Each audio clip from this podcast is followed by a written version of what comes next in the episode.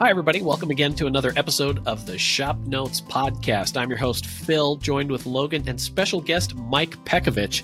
Today, we're going to talk about design, the woodworker's journey, cooking, music, all that kind of stuff.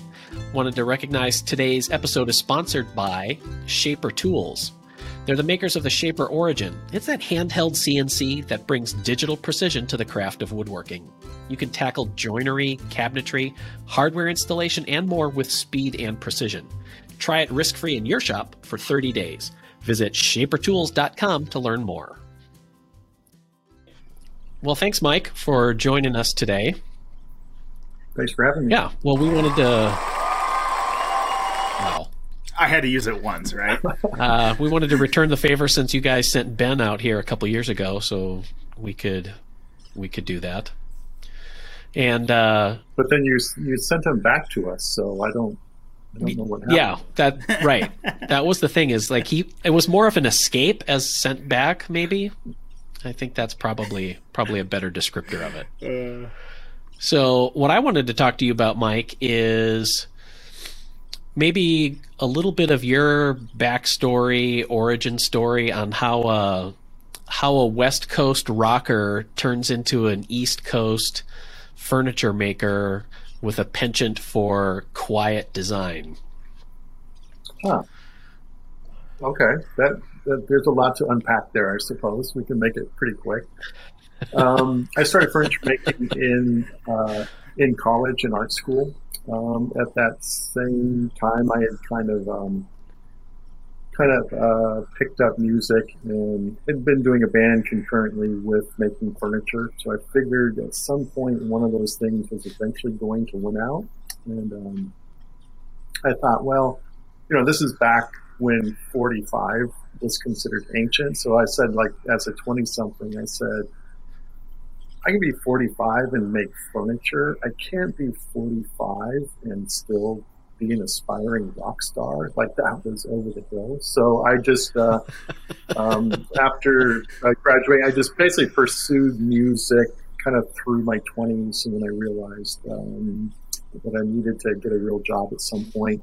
I went back to school for graphic design. And all the while, my uh, machines and stuff that I'd collected during furniture making in college were kind of living in my parents' garage and in storage and stuff. So I'd gotten back into woodworking uh, when I got back into graphic design and, and, got a job as a graphic designer, woodworking on the side, um, and that led uh, that led to a job at Fine Woodworking Magazine as uh, as I came in as an associate art director. And the ad at the time that I saw in the magazine was associate art director must have woodworking and computer graphics experience. And this was 1996. So this was pre internet. This was pre web designer, pre anything. So I basically figured I was the only person in the world with computer graphics and woodworking experience. And that turned out to be the case because I got the job. So apparently that was I was a uh, competition one. And yeah, so um, uh, and I've been at Fine Woodworking ever since, about 25 years. Um, and it was like at the time, it was not a smart career move. It was not a strategic career move because I was in Southern California uh, working for Vans, the skate shoe company, as a graphic designer, and that was like a, a pretty hip and, and cool job. So you know, leaving there to go to Connecticut to work for Woodworking Magazine had a lot of people scratching their heads, and uh, I probably myself too at a certain point. But I'd always had a passion for woodworking and furniture making, um, and uh, so I just I didn't know how or why, but I just knew that coming to Fine Woodworking Magazine was somehow going to forward my woodworking pursuits, I guess. Um, I, I didn't know sure. how, but I basically took it as I came in uh, to the magazine and basically decided to relearn the craft of woodworking from the ground up. Because in college, I was taking woodworking within the art department, so it was very much design intensive. And the idea was that you were supposed to design something and then invent the joinery with which to hold all the parts together. So it was a very non traditional um, situation. And in California, with the really constant temperature and humidity levels, wood movement was just a theory. It's just like, yeah, I know. But so when I came to Connecticut and I heard all these pops and cracks in the middle of the night when all of my California made furniture started shrinking and pulling apart. And once the heat came on in Connecticut, it's like, okay, this is a real thing. And so I basically said, put the design aside because up to that point, um, I loved the design part. The building part was horrible. That was just like a chain around my ankle, keeping me from designing the next project. So it was like, sign it, great. Okay, now I got to make the thing. Okay, then I get to design something else. And so I really came at it um, uh, just basically saying, okay, put design aside. Why don't you sort of kind of start from scratch and relearn how to woodwork in a traditional sense? And uh, so that started with a lot of articles, you know, by the authors that write for the magazine, Chris Becksvoort and Garrett Hack. Um, were basically my unofficial mentors in terms of, of really learning the basics of uh, just how to build, how to build correctly, and then coming to Connecticut, falling in love with Shaker furniture. Um, you know, you've seen pictures of it and some pictures in like catalogs and that kind of stuff, but it was always out of context. It was always a piece of furniture just sort of on its own. But then when I had a chance to visit the Shaker Village in uh, Hancock, Shaker Village in Pittsfield, Massachusetts, where there's these beautiful buildings, beautiful landscapes, and then these rooms populated with this furniture and little stoves and and you really got to see that the furniture was really part of a much bigger story. It was really, I got to see that in context and, and understood it a lot better. In a way, it was like when I went to the Gamble House in Pasadena when I was studying furniture making in Southern California. You know, a, a fantastic house uh, designed by uh, Greene and Greene Brothers, and you got to see um, a house designed in a certain way with furniture designed for it and you really got a sense that um, furniture didn't exist in a vacuum, that it can really contribute to the overall sense of space and sense of place that you're creating. And I think um, as far removed as Shaker Furniture was from Greene and Greene Furniture, I saw that same continuity of um, place and um, and furniture and architecture, how they all sort of inform each other. Um, so um, and I had already had uh, some uh, knowledge of and a passion for arts and crafts furniture. So really, it was kind of like Shaker and arts and crafts furniture were what was really driving me for a while and sustained me for many years. And then even as I sort of started to quote unquote uh, design furniture again, it was very much uh, from those roots. Sure. Now, as you develop your style, were there pieces where you could identify like this was a this one was a, a growth area kind of the you know the mutant form that it like developed some characteristics that you knew that you were going to start to incorporate later on? Definitely yeah um, when i sort of um, actually i think we were doing an article on oh, digital photography. And I did a sidebar on what you can do with your digital photographs once you took them, um, like what you can put a portfolio together or make a website. So I had sort of accumulated all the, the things I've been making. I've been doing commission work pretty much nonstop uh, since coming out to Connecticut. And when I looked at all of my work together, it was a real mishmash. There's like shaker stuff, there's arts and crafts stuff, there's sort of contemporary shaker stuff, there's sort of almost federal. It's basically whatever the client wanted, whatever page of the Pottery Barn catalog they had happened to turn to, and that's what I was making. You know, so there was, um, it, it, wasn't that I, I, wasn't proud of what I was making, but I looked at it and said, there's no there there. There's nothing there that really I can put my finger on if someone was saying, what kind of furniture do you make? I, didn't know what that was, and I didn't know what to do with that per se. Um, a, a, really formative piece is that we were doing an article on hanging up cabinets, and we needed an example of a cabinet that hung up on a French cleat. So we're always looking for excuses to get out and shop and make something. So I volunteered to make something super quick, little wall cabinet with a, I think it had a couple drawers and some shelves and some dovetails to hold everything together. And um, really made it without thought. It was really about having a French cleat and not worrying about how it necessarily looked. And sort of when it was done, um, and I kind of stepped back and look at it, and was like, ah, there it is. That's that's that kind of describes what I'm up to. So it's this notion of mm. um, trying to get to a point where I'm not consciously designing in any specific style. And so what it really left was not in an empty canvas, but really I think what it left with was sort of um, all the residue of influence from the pieces I built in the past certainly informed how I approach furniture, what I specifically I was after. But I think just the fact of not consciously designing in a certain style, it kind of created this kind of neutral space um, to move forward with. And for me, it was the idea of limiting variables. So this case had dovetails at the corners that kind of stuck out a little bit. It had wherever the elements met, the shelf to the side, the side to top and bottom, there's a slight offset. Okay, there's a drawer, a couple dovetail drawers and some shelves. And it's just like, all right, those are your variables. That's what you get to work with. Um, sure. And by the way, if you want to add a door, you can add a door. So it's just like that's it. Kind of those are the uh, the ones and zeros of, of my design. The idea that refrain from consciously going in a certain direction and limiting to a certain uh, really strict um, minimum of variables, and, and, then realizing even within that, there's still world of things that you can make without having to move too far away from that.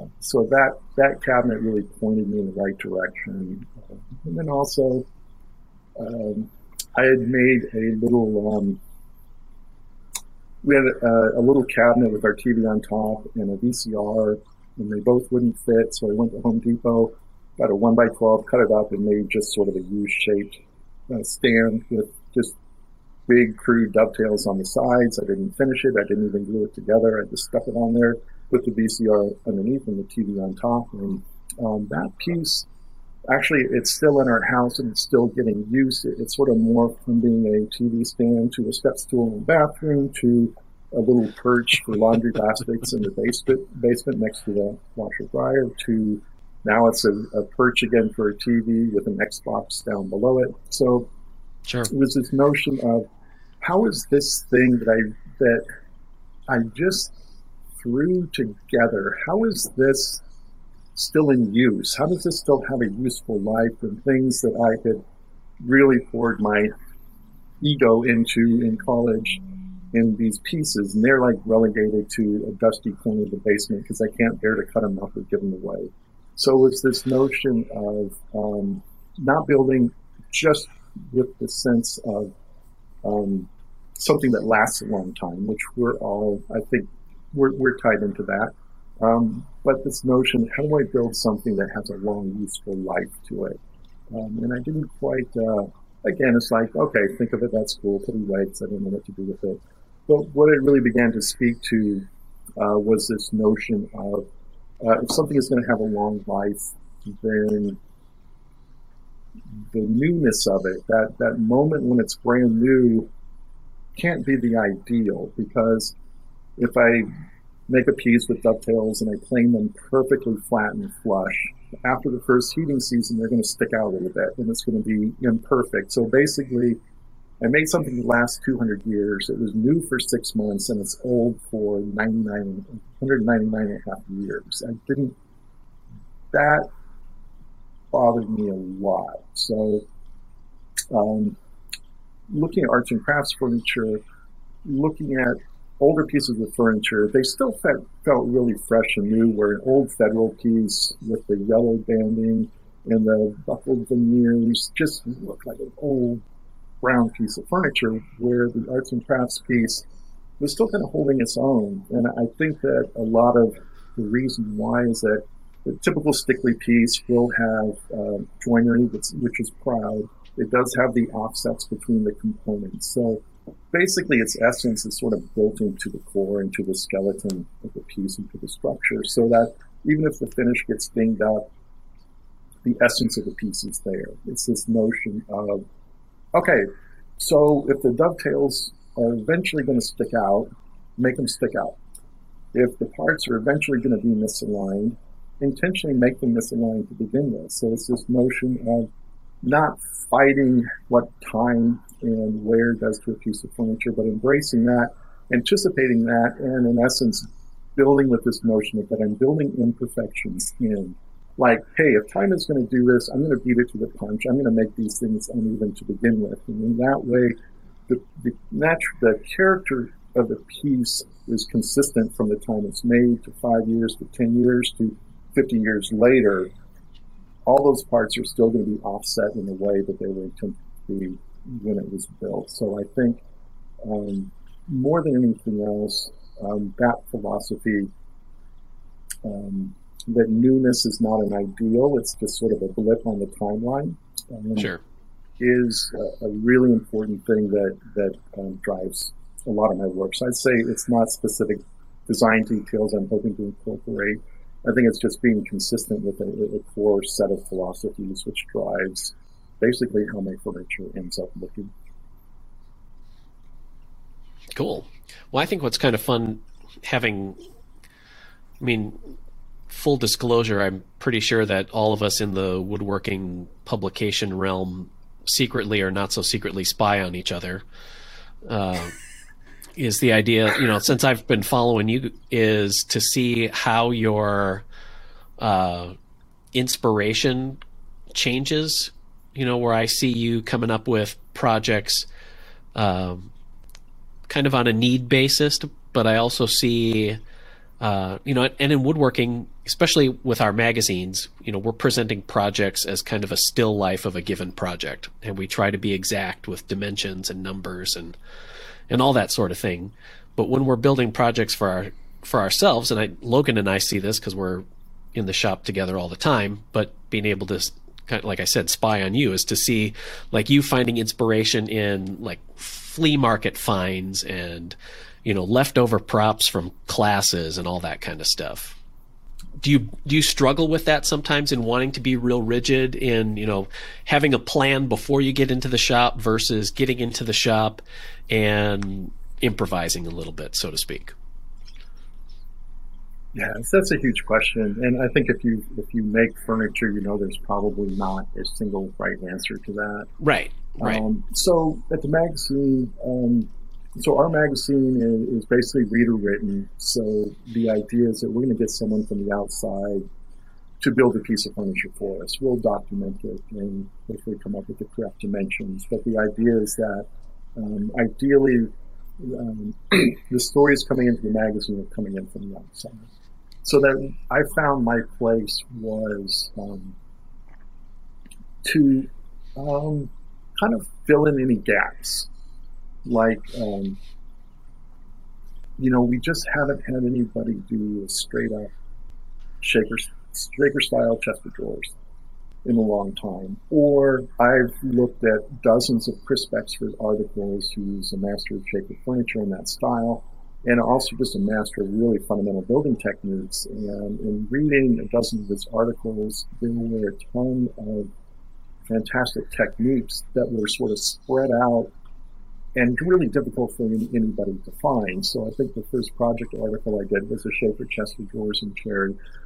So design wise, I wanted to be real meat and potatoes, not you know macaroni and cheese with jalapenos and cream cheese in it, but just no straight up mac and cheese or straight up meatloaf, like straight up shaker, Chester of drawers. So it was definitely, you know, not my own design sensibility, my own ego. I just wanted to build something that if someone was looking for something to build, they would look at that and say, oh yeah, that's, that's what I want to make. And then within that, try to basically catalog, um, really, really smart, useful ways to go about building, which I think would hopefully benefit the reader. So that was kind of in the beginning. Sure.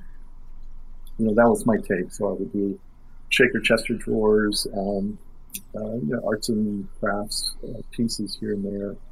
Um, and then I sort of like to get a little bit subversive about it. Um, where I'd done a chimney cupboard, I love the chimney cupboard form, which was two drawers stacked on top of each other. And I love the bigger case pieces that often have a waist of drawers in sort of an asymmetric style. I love that. That killed me.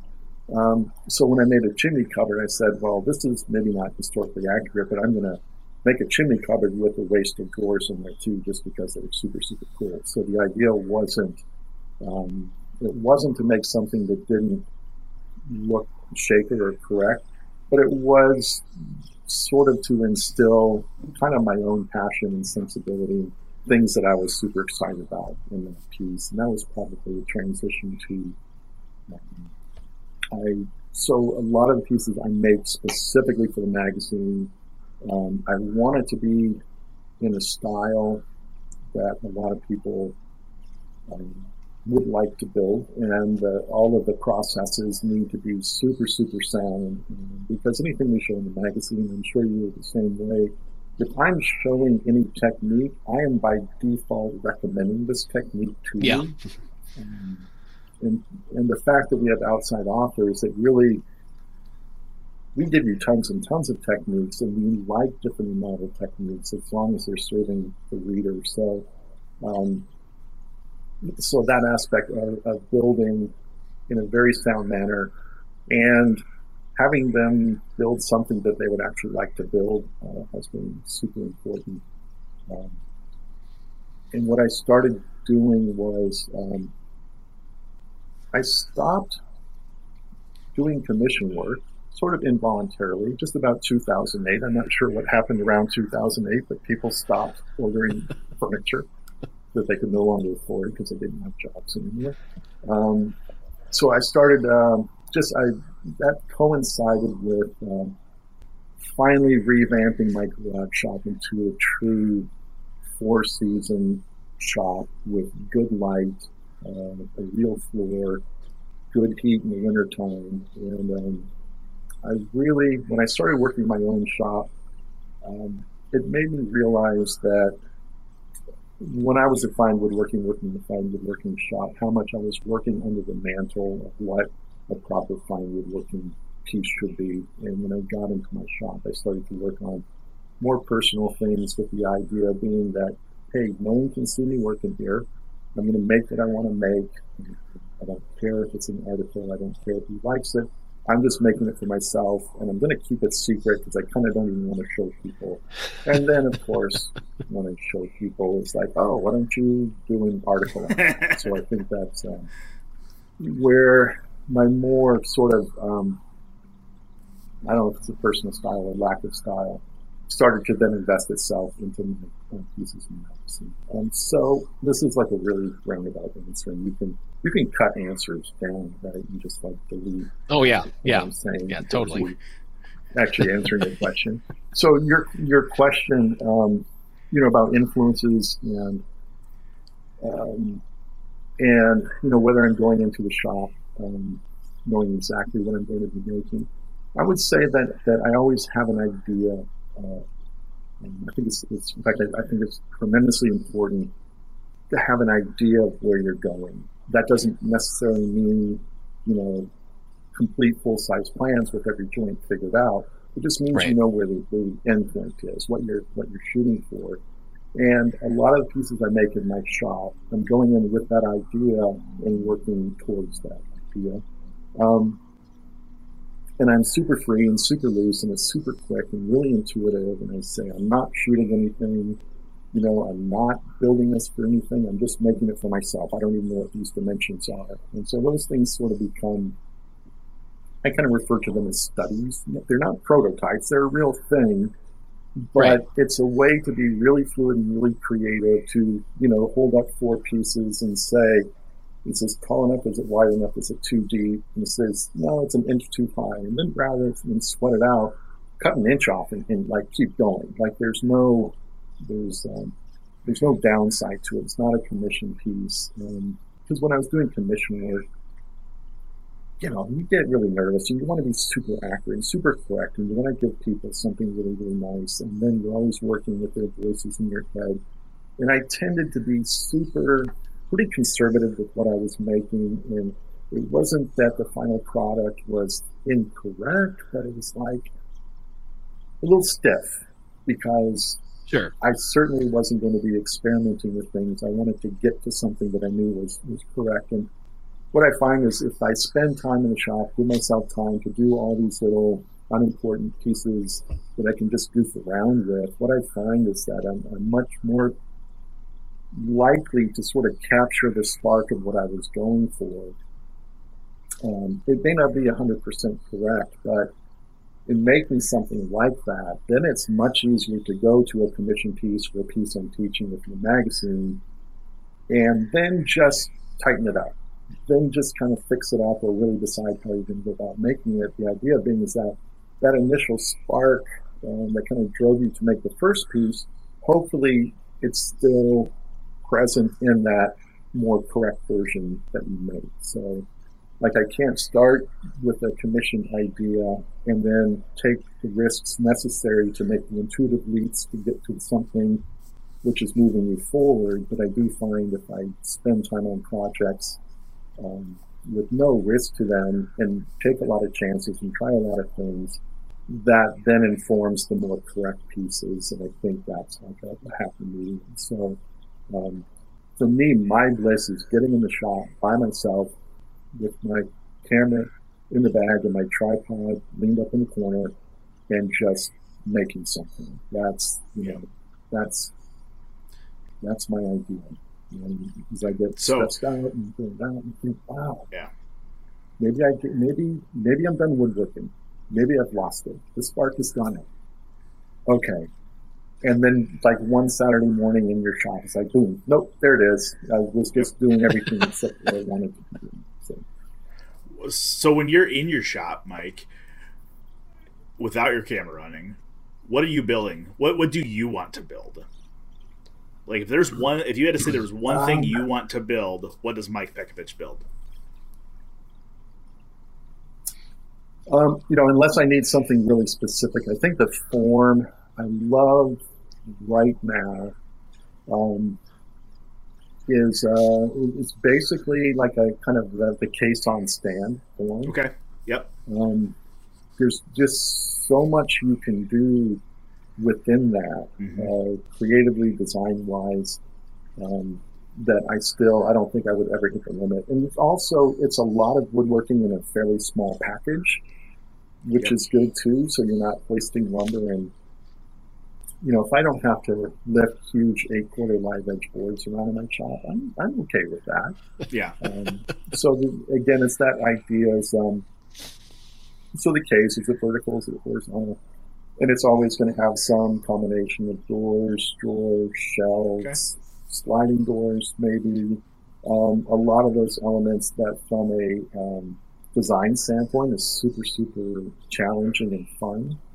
Um, and again, by the time you're done, you just have so much packed into such a small area that to me it's almost, um, I guess it's almost jewel-like where Sure. you're not trying to rein in a lot of big stuff. You have this sort of a small palette to work with and Mhm. do a lot of fun. And then, of course, the stand can manifest itself in a hundred million different ways.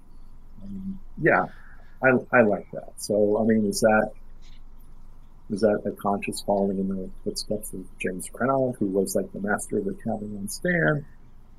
Um, I mean, probably yes and no. I mean, I was enamored with James Krenov and his writings when I was in college, although it probably took me 30 years before I actually made a traditional case on stand. And, um, but um, yeah, I mean, I certainly am not. Uh, I'm not again. I'm not working in the style. I'm not doing anything where I want someone to say, "Oh, that's Yeah. very much in the in the vein of James Krenov."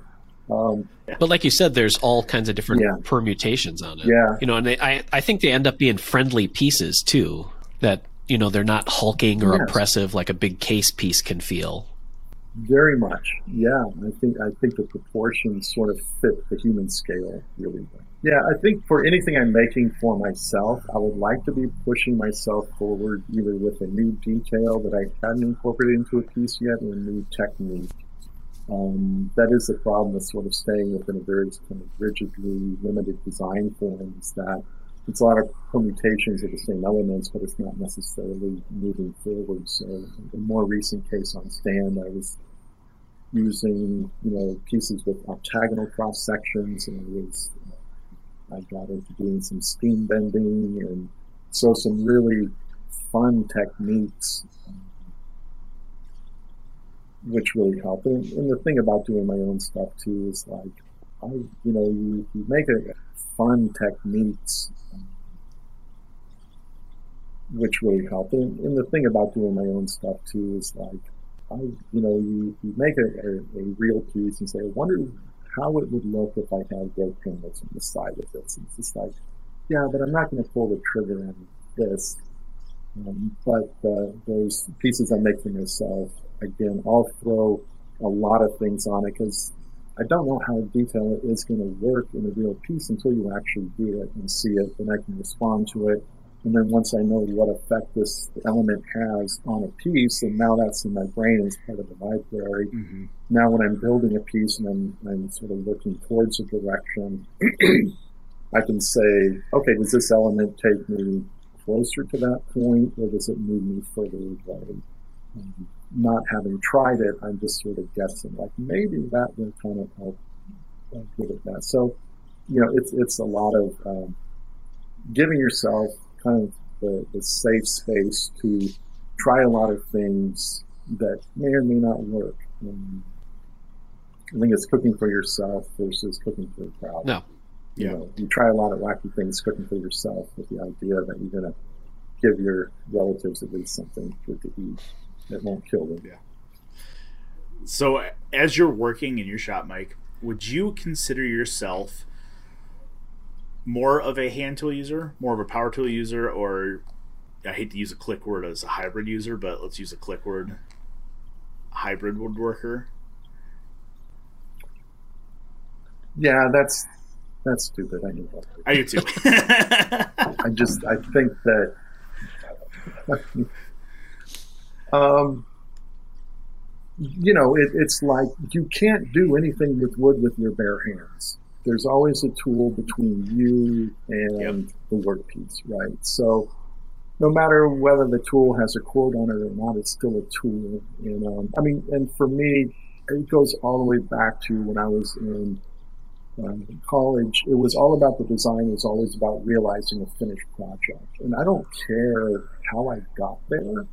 I just wanted to get there, and like um, like a lot of people, I was um, trained on basic machinery uh, techniques and also enough hand tool skills to know how to cut a dovetail um, or chamfer uh, the edge of a board or something like that. Um, but when I when I came to Fine Woodworking, after I've been woodworking for quite a while, um, and I actually uh, David Welter at College of the Redwoods um, we were shooting an article on, on uh, James Krenov making a hand plane, and David Welter worked there, and we were goofing around, and he gave me his hand plane, and I took a shaving with it, and it was like magic. And I just thought, this is a magic hand plane. This thing is like, and what it was, it was a sharp blade in a hand plane, and it's one of those things where, you know, it's like, oh, that that's what this tool is. This is this what it, this is what it can do, and that sort of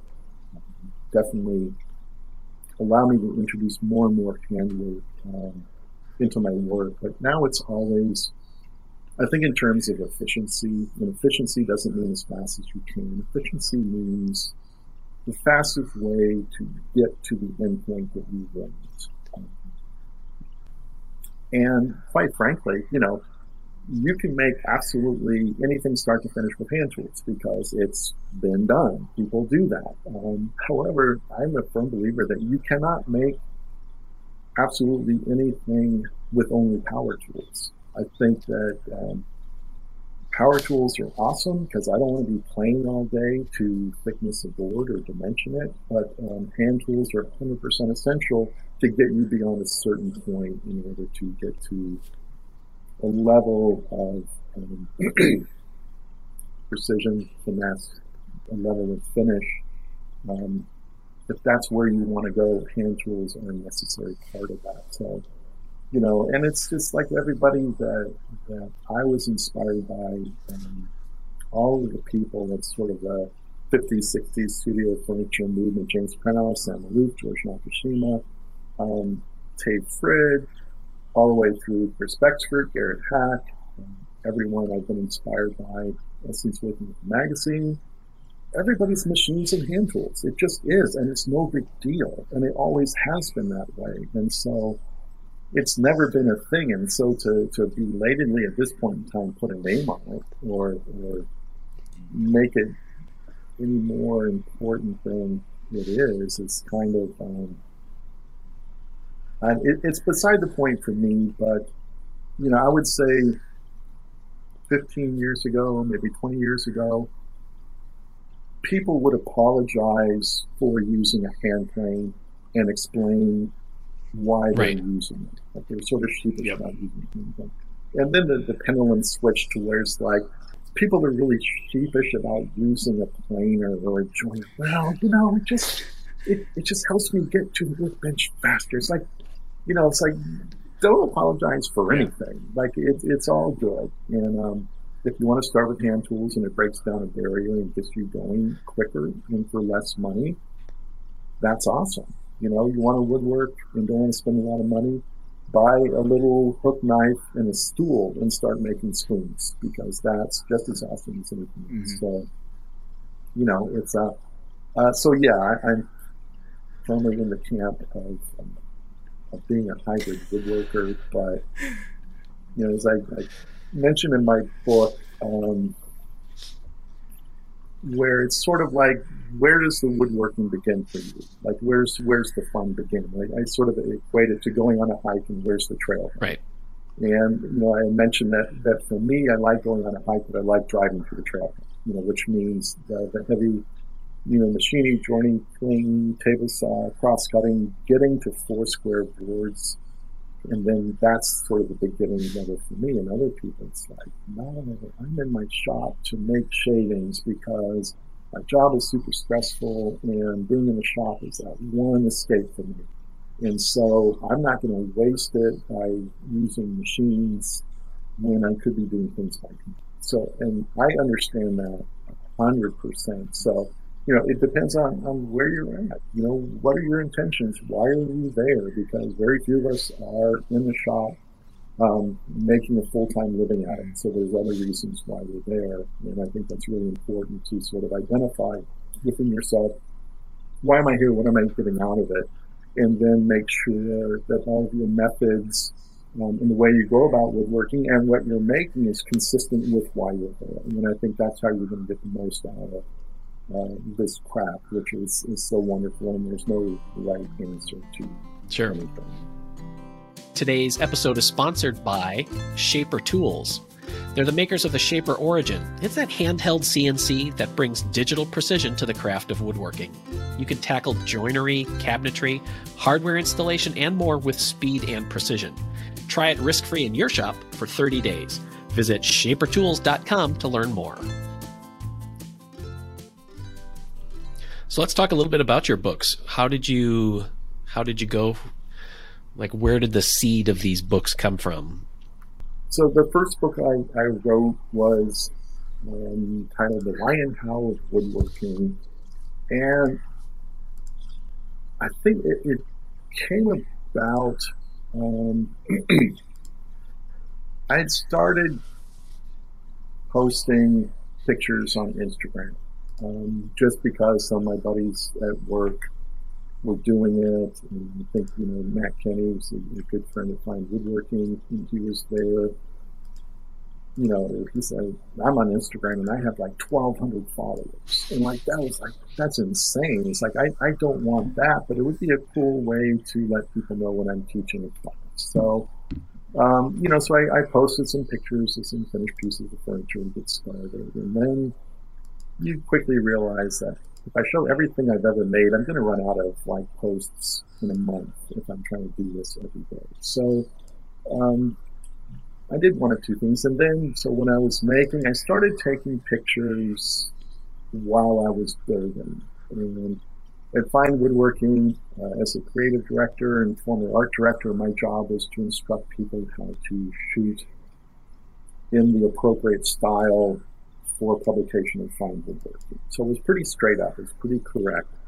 And get, getting in my shop, it allowed me to photograph in a much more personal way, a much more evocative way, um, heavier lights and shadows, kind of less correct that wouldn't be appropriate for the magazine. So I really found a more personal approach to photography, which um, for me, I, I, I'm not a photographer per se. I'm like the photographer of all things woodworking.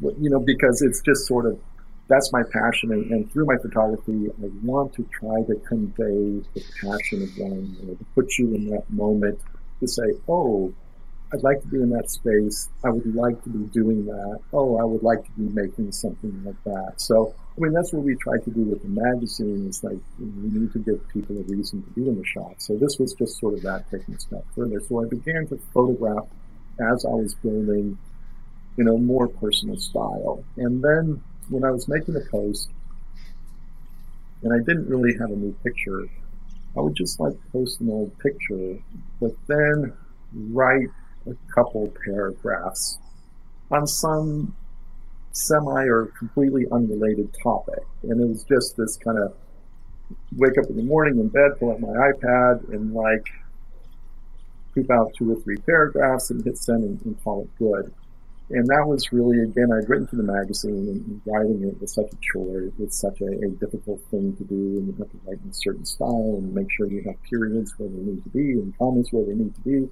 And actually being able to just write out something really quick and post, this sort of allowed me to tap into a more uh, a more personal style, a, a way that directly connected more to uh, thoughts I had about woodworking, things that were really important for me in terms of being involved with the craft. So I would say that basically the book was born out of both that experience of being able to talk more intimately about what I was doing, um, having uh, photographs in a style which was more personal and spoke to my passions for the craft.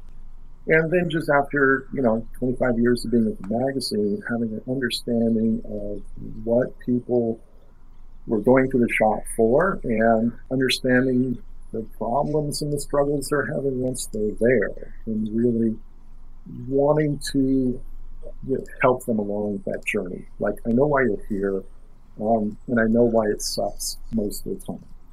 Okay, here's how maybe we can, you know, make your time in the shop a little bit more productive, less stressful, and more enjoyable. So um, that was kind of the first book uh, and the other thing I, I really wanted to talk about was that when we talk about design, or when we're building furniture, we're talking about making something real. So it's like someone comes to your house and they look at something and they say, "Oh wow, that looks like you could buy it in a store," right? You know, you might be like, "Oh, crazy," but then what they're saying is, "Oh, it's real. Hey, yeah, I made something real." And I think we we have this notion of it's so hard to build. It takes so much work and, and effort and time that we want to make sure we come away with something that looks real. But I think a lot of us starting out, myself for a while, you know, we, we didn't really come close to thinking in terms of investing our own creativity or personality in, in what we're building. And what I wanted to, and when we talk about designing furniture, we're thinking about weird, wild Sam Maloof or really amazing Michael Fortune studio furniture with all these curves and those, you know, flat surfaces, which is super cool. But I wanted to um, talk about the notion of design really um, from the standpoint of just investing a little bit of who you are uh, into the work that you're making. Like, like that's it. Just, you know, yeah, you read a book and like you're not supposed to, you know, combine 17 different tropical hardwoods into one project. But you know what? If you really want to do it, um, go for it. That's that's what you should be doing, and don't worry about it, and don't worry about what anybody says. So, you know, the book was, was hopefully to get people to identify why they're in their shop and work more consistently towards that, and also hopefully empower them to think in terms of making work, which is, which is the more personal reflection of who they are. Because we all can't make, you know, a lot of grandiose stuff, but we all are fully capable of making things that resonate with the with the people that we are. And it's it's a handcrafted thing. Like we make it from scratch, so we don't need to be putting up these, you know, pedestals of it. It has to look like this in order to be good. It's like you're making it; it's already good. Um, just you know, just make it the way you want to make it. So um, that was that. And in order to write that book, I basically had to leave out about 95% of actually telling you how to make furniture. And I felt kind of bad about that. Um, so I knew, like, with the second book, and I kind of sold it uh, to my publisher, you know, because they they were very they had they were um, very patient with me and they gave me a lot of latitude, which was nice, but they really didn't have an idea of what I wanted this book to be. But they knew I was really passionate about it, and I think it was easier for them to say, yeah, just go ahead and make it, Mike, and, and we could. But I promised them, I said, I said, the first book, I said, I don't care if only one person buys it as long as they like it. My publisher's like, no, no, no, we need to sell this to more than one person. I said, well, okay. Um, the first book is, is hopefully a book where uh, it's a book you discover by someone handing it to you. Like, oh, you're interested in woodworking? Read this. You know. Um, the second book, I wanted to sort of uh, fulfill the promise of, of, teaching you how to do stuff. So it's it's really much more nuts and bolts. Um, it starts off with basic joining of rabbets, stables, and grooves. It moves on to mortise and tenons, dovetails, and miters but I didn't want a book just about how to cut this joint, how to cut this joint, how to cut this joint, and it leaves everything in a vacuum. Um, what I wanted to do is try to connect the dots for you that the basic joinery, those are your building blocks. You need to know how to do perform these, these very basic things which are easy to do, but you also need to know how to combine them into building what you want to make. So it's like, okay, how do I put all of these to use? to make a piece of furniture in a sound and, and smart way. And then the third thing was, okay, now that I have this plan plan and know exactly where it is, where do I start? And that's a super, I find that it's a higher level thing that a lot of people don't think about, don't have the bandwidth to think about. They're really struggling to kind of dovetail, but it's super important. Um, some very, very simple concepts like mark your parts so they don't get mixed up. Understand that um, you know, what the critical dimensions are and what the critical dimensions aren't. And don't worry about that stuff, but having that path from start to finish once you know how to build is a huge part of whether you're having fun in the shop, whether you're doing good work, um, and you're you're happy with what you're making. So it's, it's, sort of ambitious, but it was the sort of the basic building blocks, how to assemble them into a skeleton and framework, and then how do you plot a course from beginning to end, which um, doesn't leave you working yourself into a corner or staring at your bench top for half an hour to decide what to do next, only to, after having done that, realize, ooh, I should have done that first. Yeah, so that, that's tip number two. Yeah, which I thought was interesting because I feel like, like you said, a lot of joinery books end up kind of leaving you hanging. It's a choose your own adventure novel with no story really to it, and you don't know where to go with it, and there's no context, and it, it's like I don't even know what. Like I want to do a miter, but there's eight ways to do this. What am I going to do? Yeah, exactly. Yeah, I think that's that is the toughest thing is to write any woodworking book. It's not. It's, the idea isn't isn't figuring out what you want to say, but it's figuring out all the things you need to not say or leave out in order to get to the really important parts. You know, it's like, uh, um, I think that's a, a, lesson I've learned over and over and over again at, at uh, Fine Woodworking because it's like, okay, here's how to build a um, cherry highboy in eight pages. Oh, okay, well, we're not milling lumber. so you're not telling me how to dovetail a drawer. Right. Um, then again, it's like, okay, now we have a two page article on how to cut a dovetail. Okay, now we can go super deep and, to do all this. So um, I think any any book that begins, you know, sort of in earnest by saying, I'm going to start from the, the, beginning and tell you everything you need to know about woodworking. And like, you won't even get to step two before you're like 300 pages into the book. So I think it's the ability to know what you're after, make sure you talk about that, and hopefully offer the illusion that you didn't skip too much to get there. But um, understanding that there's a whole lot more yeah. that you can go into from that. Yeah because I what I really liked is, and I uh, I actually got both of your books as Christmas gifts when they came out. Um, the how and the why and how woodworking I thought was came across to me as like a like fifty percent James Krenov's books and like fifty percent Aldo Leopold's Sand County Almanac. Oh. And as just a, an appreciation for the time time and tools spent in your shop, and it was just it was really fun for me to be able to read that. Thank so. Them. And and you're right. The second one felt like an extended, like this is the appendix to that book. That uh, these are the how tos, and and that one felt more like a like the very best cookbook on a specific, say, regional cuisine, where these are the elements of that cuisine, and now it's up to you to mix and match those, and in the end, it's going to be an Italian dish or a Mexican dish or you know American Southern cooking, so long as you can put these, you can master these components.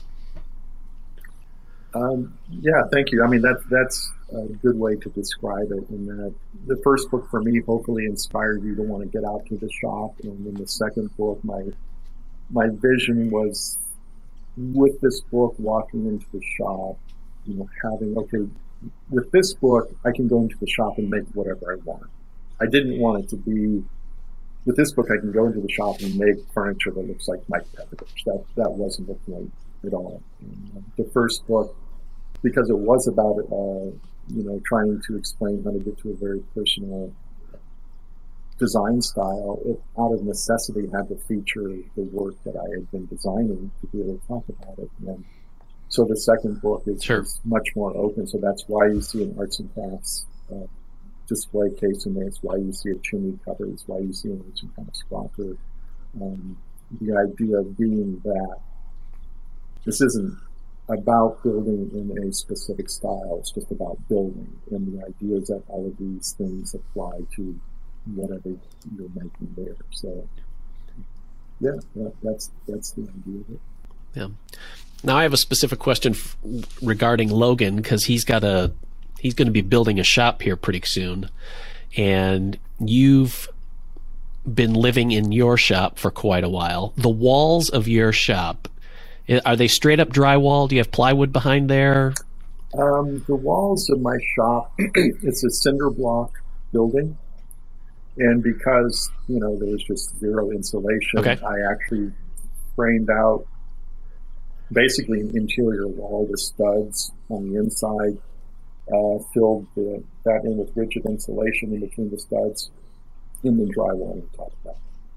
Uh, so it's really it was a really small shop to begin with. It was about okay. 19 by 19 for the interior space, and I lost, you know, probably another foot.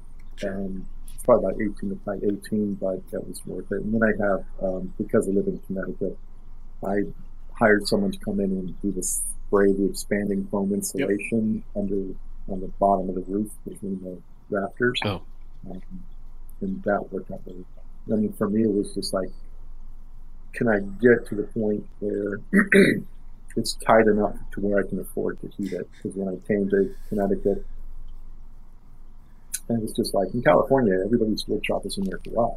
So it's just like, yeah why is everybody shopping in their basement? That sounds horrible. and then I set up in my garage, and here came November, and said, right. like, ah, all right. So I got a heater, and I blew through like a hundred gallon tank of propane in a month, yeah. and it never got above like forty five degrees. So it's like, okay, that's yeah. not So for me, it's, it's getting uh, you know, a, a, super tight space that I can heat adequately. Um, it's a super small space, but I did raise the ceiling from about seven feet and change to over nine feet, and that was that's a huge thing. I think I, oh. would, I would probably rather forego a smaller footprint as long as I had a taller ceiling. Yep, that was a wonderful thing. So, Logan, what kind of shop, what kind of space do you have that you're going to be building out? Uh, I so when I built my house a couple of years ago, I finished my entire basement, but I left a about a 14 by 24 foot unfinished that I finished as my shop. So uh, Phil and I were talking before we started the podcast. Oh, cool. I have okay. right now, I have, I put, when I frame my shop, I did like 7 16ths OSB underneath the drywall. So I can hang stuff wherever I want. Uh, but I drywalled it. Awesome. Yeah. I drywalled it because when I, my ultimate plan was to build a shop you know outside of the house.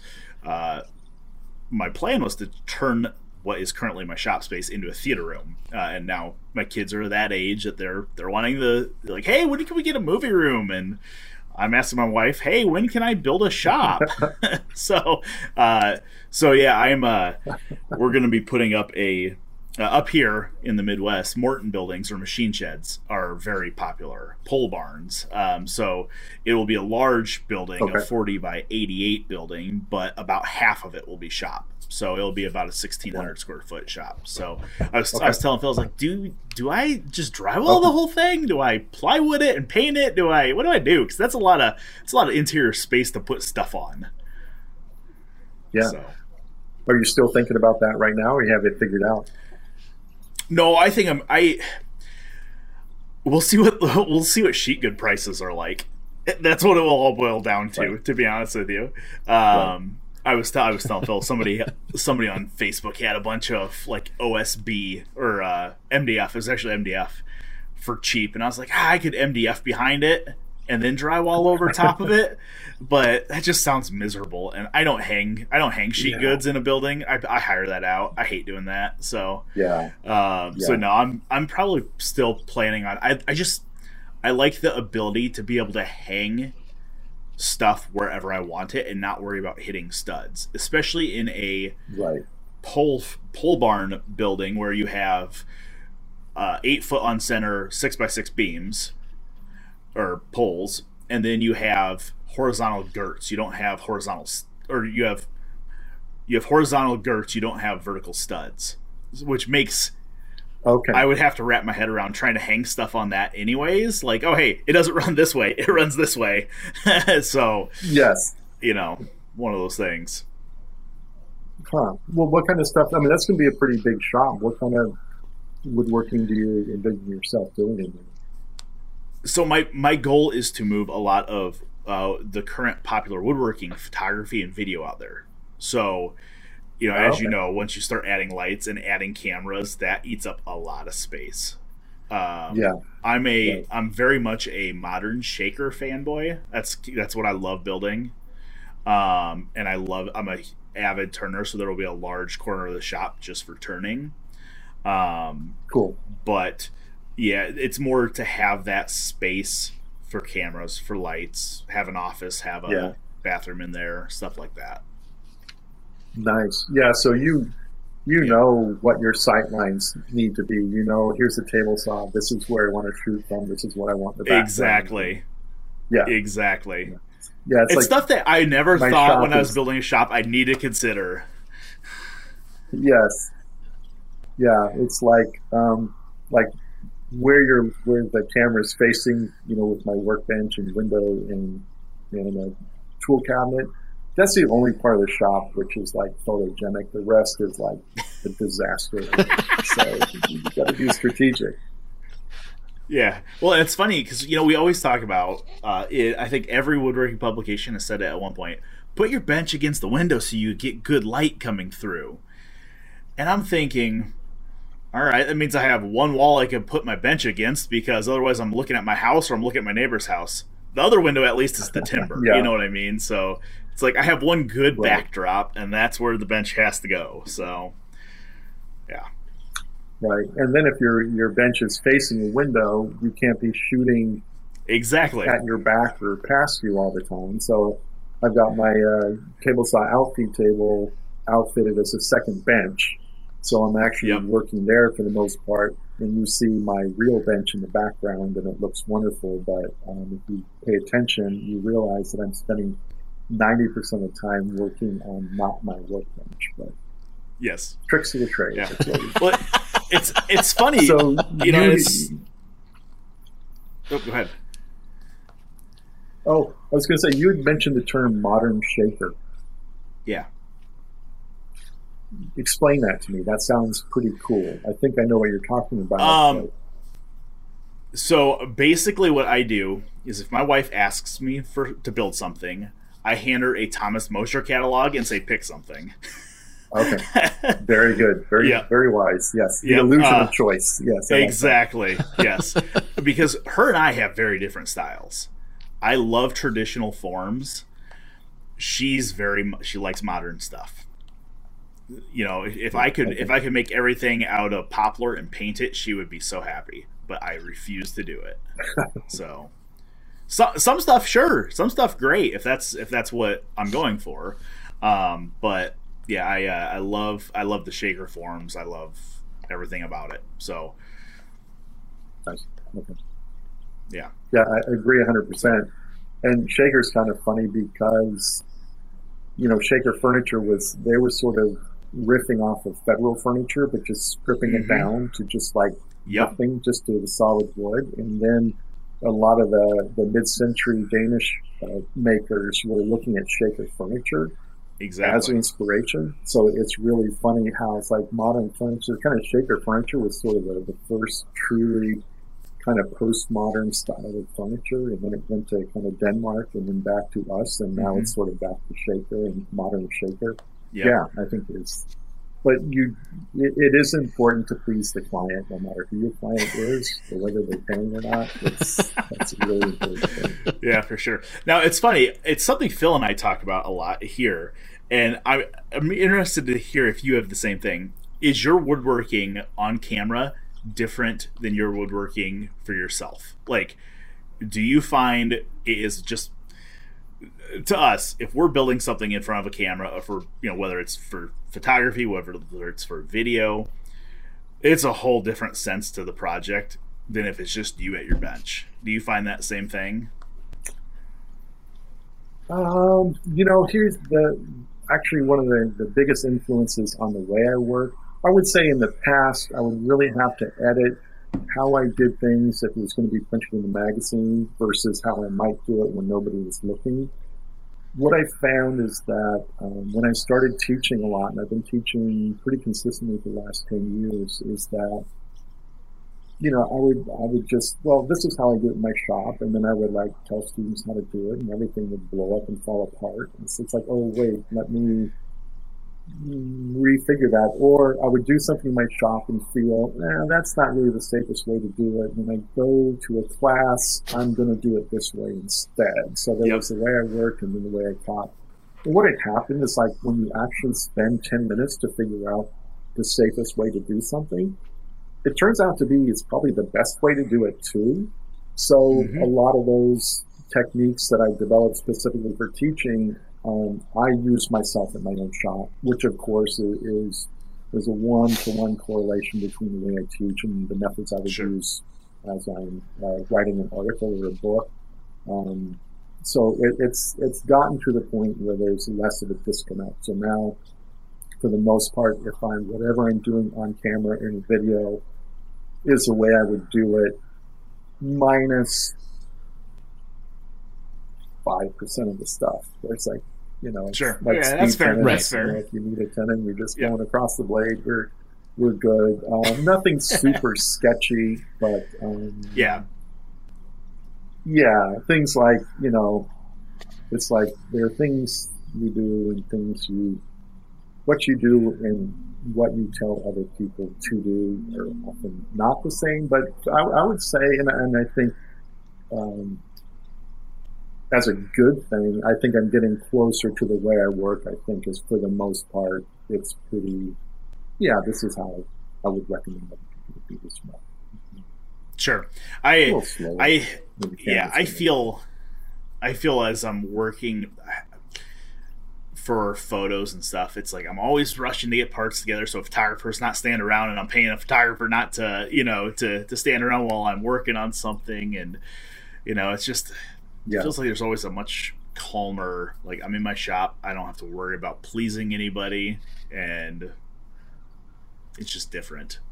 Yeah, I think that's the thing is, um, you know, if if I have a staff photographer come out and shoot something like if we're doing a video and, hmm and Ben is coming out to shoot that and we've got three days, I have mock-up parts in like five different stages, and it's just like, boom, boom, okay, this is done. It's like you know, you put the chicken in the oven and you pull out the finished chicken. you know, it's, Yep. it's that sort of thing. It, it's super plain. Yeah. Um, the good thing now is that I do. My wife does a lot of my photography. Actually, she does pretty much all of my um, print photography along with me, and so it's now I'm working in real time. And it's just like, okay, stop, come out, let's get these pictures. Or if I have Yeah. to, I'll set up a camera with uh, auto remote to to get a shot. And so now I would say I photograph in a tremendously inefficient way because it's like get a shot, wait for two Right. hours, get another shot, Yep. and um, but I, I really like that. In fact, you know, my uh, like my books, it's like you cannot you cannot go out and make that book by scheduling a photo shoot with an author No. because I mean Nope. the photos are span weeks or, or months, and that's what I like. That's why I'm, I'm super um, proud of. Is it's it's this object, it's this finished product, which is created in a way which is frankly impossible to create any other way. And that's kind of the cool thing. But yeah, I mean, I, I like photography. It, it, it's a burden, but I'm sure you feel the same way as like when you're photographing. It really forces you to really think about what you're doing it and why you're doing it that way. Mm-hmm. Yeah. It also makes you realize how awkwardly you can hold stuff for a photo to make it look good. it's like, nope, rotate your hand a Yes, little bit and you just unnaturally so it looks better. Yeah. Yeah. It's funny, like the authors we work with on a more regular basis, they just know the pose. They're just like boom, boom. Like a like a, a carver, a professional carver who's really going at it. Man, they're flicking that chip off the chisel all the time to see what they're doing. We just want to get the stop. Don't yeah. you know. Whereas other people, they just know they just know how long to get the curl, get the hand up Yep. away from the blade, hold still, take the shot, and keep on going. Yeah. Yep. Unfortunately, we broke broken a few authors so that they now no. It's it's this notion of, and it's really hard, especially during a glue up. It's this notion of, Yeah. excuse me, we're not making a piece of furniture here. We're making a magazine article. Exactly. An article. Yes. yeah. That's but funny. you know that, of course, doesn't fly if, if you're there and this Yeah. person. Yes, but yeah. That's funny. So, Mike, what is your if you were gonna pick one wood species to bring with you on the desert island that you're making furniture with for the rest of your career? What wood species is it? And I'm doing this to you because um. I think Ben did this exact same same thing to us. So, payback. Oh. Yeah, no. Um, I won't say what I said to Ben when he asked me that on the podcast. I think I said that's a stupid question. Um, I, you know, it's uh, Okay, what's your favorite? What's what is your favorite? so if I'm on a desert island, what kind of sh- what what kind of shop would I have on a, on a desert island? Okay, so if I had like one wood to work with, um, you know, I, I think off the top of my head, rather than trying to grasp at something unexpected, I would probably say white oak, Okay. just because uh, you know it's a great color, it's a great workability, it has so many personalities. Whether it's rift sawn, which is super straight and quiet, you can get like a really golden color to a really wild quarter sawn figure, and it's um, and it fits my my style. I don't consider my style to be primitive as in crude, but I do consider it to be maybe more elemental. Sure. So, uh, and I think white oak there's just a certain mass to it. Um, it takes a chamfer really, really well. Um, you can it, it takes shapes pretty well, but obviously if you have really ornate carving, it's going to come. Yeah, I, I, think I think white oak because I'm so used to it, and I understand if I start to work in cherry or walnut for too long, and then I come back to white oak, it's like why am I doing this? But you don't have a choice. That's, that's, that's all. That would be good. Um, so my, you know, other woods that might be up there could be ash. Okay. I love ash. I've been working with that a lot. Um, I really like butternut. Just again, I like those classic medium tone colors. Mm-hmm. Um, cherry would be good. The cherry is so about cherry yeah. that right. I think it would really drive I think every wood is going to pull you in a certain direction design wise. So like I couldn't just make everything I normally make in cherry. I would just be going, I'm just off in cherry and all my stuff is going to look like that. So I would say white oak and ash uh, are probably the closest to what I'm doing right now to where they're not going to pull me too far in a different direction. I don't think I'm going to get there. What was your answer, Logan? Walnut, uh, without a doubt. I mean, having walnut yeah, I mean, and I'm I completely understand that I'm spoiled having a sawmill living on five acres of old growth walnut trees. I mean, I'm spoiled, so I just I love it. That's what everything in my house is made out of. Love it. Yeah, that's a pretty terrible answer. Well, I know it is. I know property that I saw myself. Yeah, I know. It's. I feel um, dirty after yeah. saying it. I know. That's I, uh, I can definitely see that. Like we did come across a local sawyer who'd sawn up some walnut and it was all air dried. And you know, mm-hmm. you're so used to resawing kiln dried stock and having it go like this oh, and like yeah. this. And I was resawing some air dried right. walnut into like three sixteenths veneers and it just like flopped off dead flat. Yep. And yeah, it's like, you know, the, the one time if you accidentally find yourself flying first class, it's just going to ruin you for every other flight after that where you're flying coach. yeah. I can see that. No, so I, basically, I, so I, are you? Do you have a?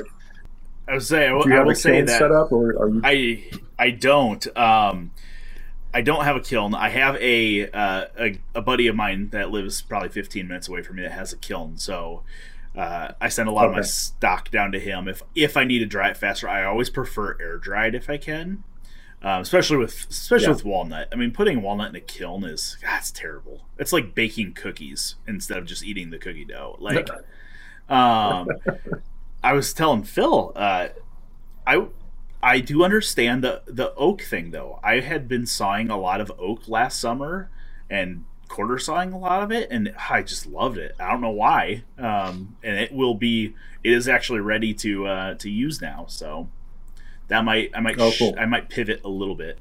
Yeah. So. Yeah, oak and walnut get along pretty well together. Yeah. Yeah. I'll do like a lot of oak case work, but it might have like uh, walnut interiors, walnut yep. doors. Mm-hmm.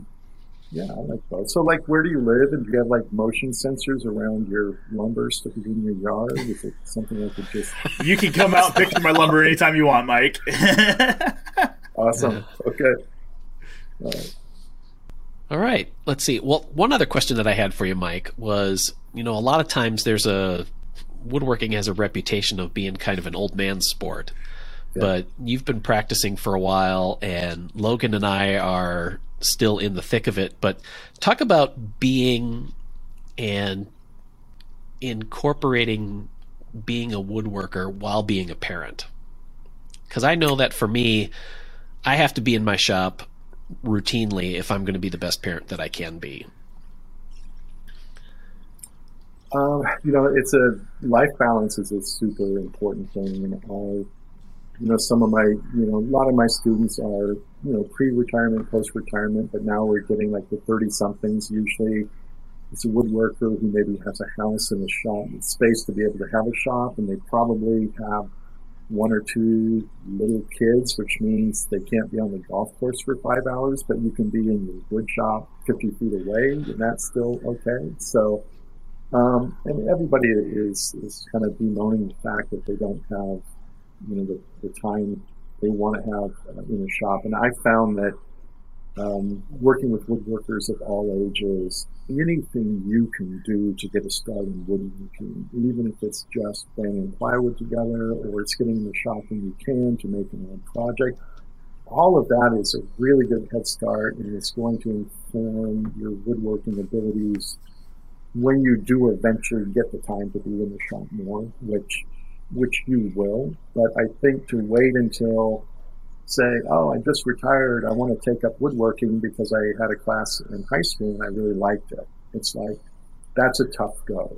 That's that's really tough. And I would right. just say, you know, anything you can, you know, get in there. and You know, it's I've always just you know, it, it's a balance. It's it's just trying to keep as many of those plates spinning on the poles as you can. And every now and then one wobbles, you got to hit that. And when they're all going, you can run out into the shop and you know get something done. Um, yeah, it's uh, obviously there's there's a little bit of reservation in guilt or should I really be out here in the shop, but you know, I think woodworking, um, it's it's a craft. It's a really really important thing, and I think you know, spending a couple hours in your shop making something as opposed to uh, some time on the golf course, which I like to golf. It's, it's not a bad thing, but you know, there, there's, um, I think something more significant with spending your time in the shop. And it's just get in, get in there what you can, right. build as often as you can without, you know, compromising the,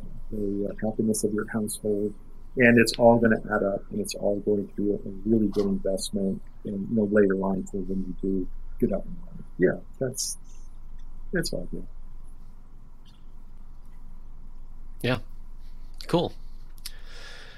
Well, I appreciate you having you on, Mike. Uh, a little over an hour here. Uh, Mike's books are The Why and How of Woodworking and The Foundations of Woodworking. If you're watching on our YouTube channel, uh, or you can check out our show notes page, we'll have links to being able to pick up those books and also, some other links for connecting with Mike and following him on the Instagrams and the internet and with his work at Fine Woodworking Magazine. Uh, wanted to say thanks again to Shaper Tools for sponsoring today's episode. They make that handheld CNC router. I'm sure you've seen it. It adds digital precision to your woodworking do all kinds of stuff with it joinery, cabinetry, hardware installation. It adds speed and precision to your woodworking, and they have an offer now where you can have it in your shop for 30 days. You can check it out at shapertools.com to learn more. Well, thanks again, Mike, for joining us, and uh, happy woodworking.